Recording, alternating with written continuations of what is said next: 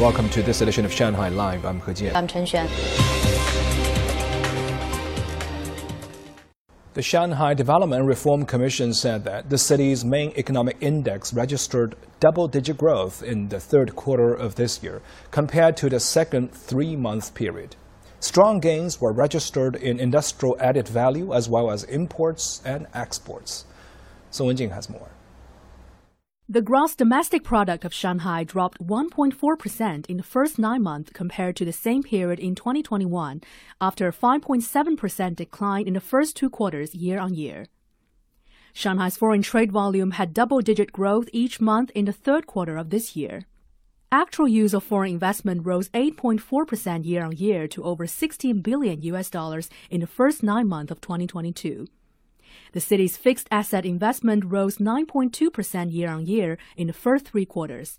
The city's economy has demonstrated a trend with a stable start, a sharp decline, a rapid rebound, and a sustained recovery. In the third quarter, policies to stabilize the economy started to take effect. Main economic indicators performed better than expected. The market has gained confidence, showing strong economic resilience.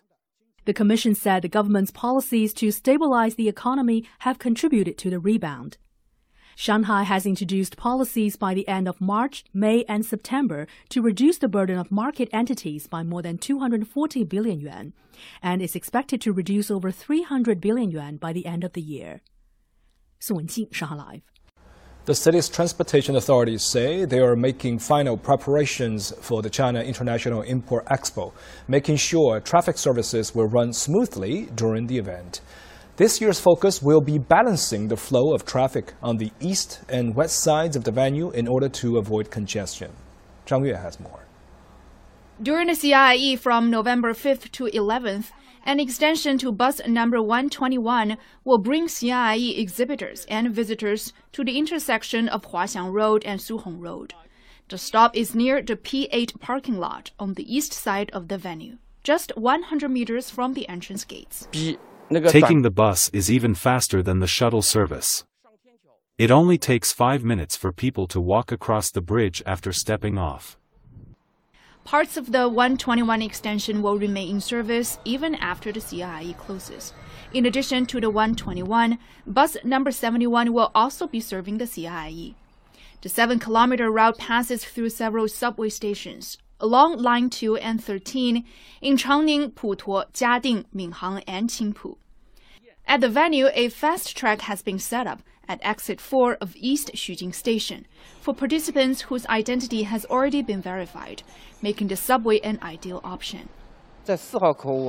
We have set up two devices for ID recognition at exit 4 so that people don't need to scan the venue code, have their temperature checked, and pass through another security checkpoint when they are inside the station. It will be much faster and help with congestion.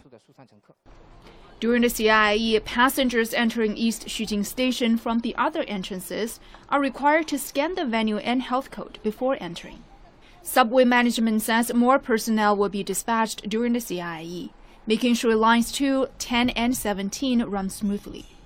Those leaving the venue can also take a shuttle service and transfer to subway line 9, 12, and 13. Passengers with a yellow or red health code or who are found to be running a temperature will be taken to a designated area for observation where medical workers from the CDC will take over. We will also be operating a shuttle service. We'll have two routes available for people to transfer to other bus stops. Transportation authorities say safety drills will be conducted during the next few days to make sure that each traffic department will be able to easily coordinate with each other in case of an emergency. Zhang Yue, Shanghai Live. And now some international news. Russian President Vladimir Putin yesterday supervised a military exercise of the country's strategic deterrence force via video link from the Kremlin. Lei Shuran has the story. The Kremlin said in a statement that a Yars intercontinental ballistic missile was fired from northwestern Russia's Plesetsk State Test Cosmodrome, as well as a Sineva ballistic missile from a submarine in the Barents Sea. Both of the missiles were aimed at targets in the Kura missile test range on the Kamchatka Peninsula. Tu-95MS strategic bombers also fired cruise missiles during the exercise. According to the Kremlin, all the missiles hit their targets. The tasks of working out a mass nuclear strike by our strategic nuclear forces in retaliation to an enemy attack is being held. On the same day, the U.S. military conducted a successful test launch of a rocket with experiments to help develop hypersonic weapons at the Wallops Flight Test Facility in Virginia. The data collected from these tests will help in the development of the Navy's conventional prompt strike hypersonic system and the Army's long range hypersonic weapon. So, this hypersonic weapon gives us the capability to get deep inland, putting it on a ship and putting it on a submarine. It allows us to pretty much go anywhere in the ocean. So, it gives us a competitive advantage NATO is holding long planned annual nuclear exercises, codenamed Steadfast Noon, in northwestern Europe. 14 NATO member countries are taking part in the exercises, which involve around 60 aircraft, including fighter jets, surveillance, and refueling planes.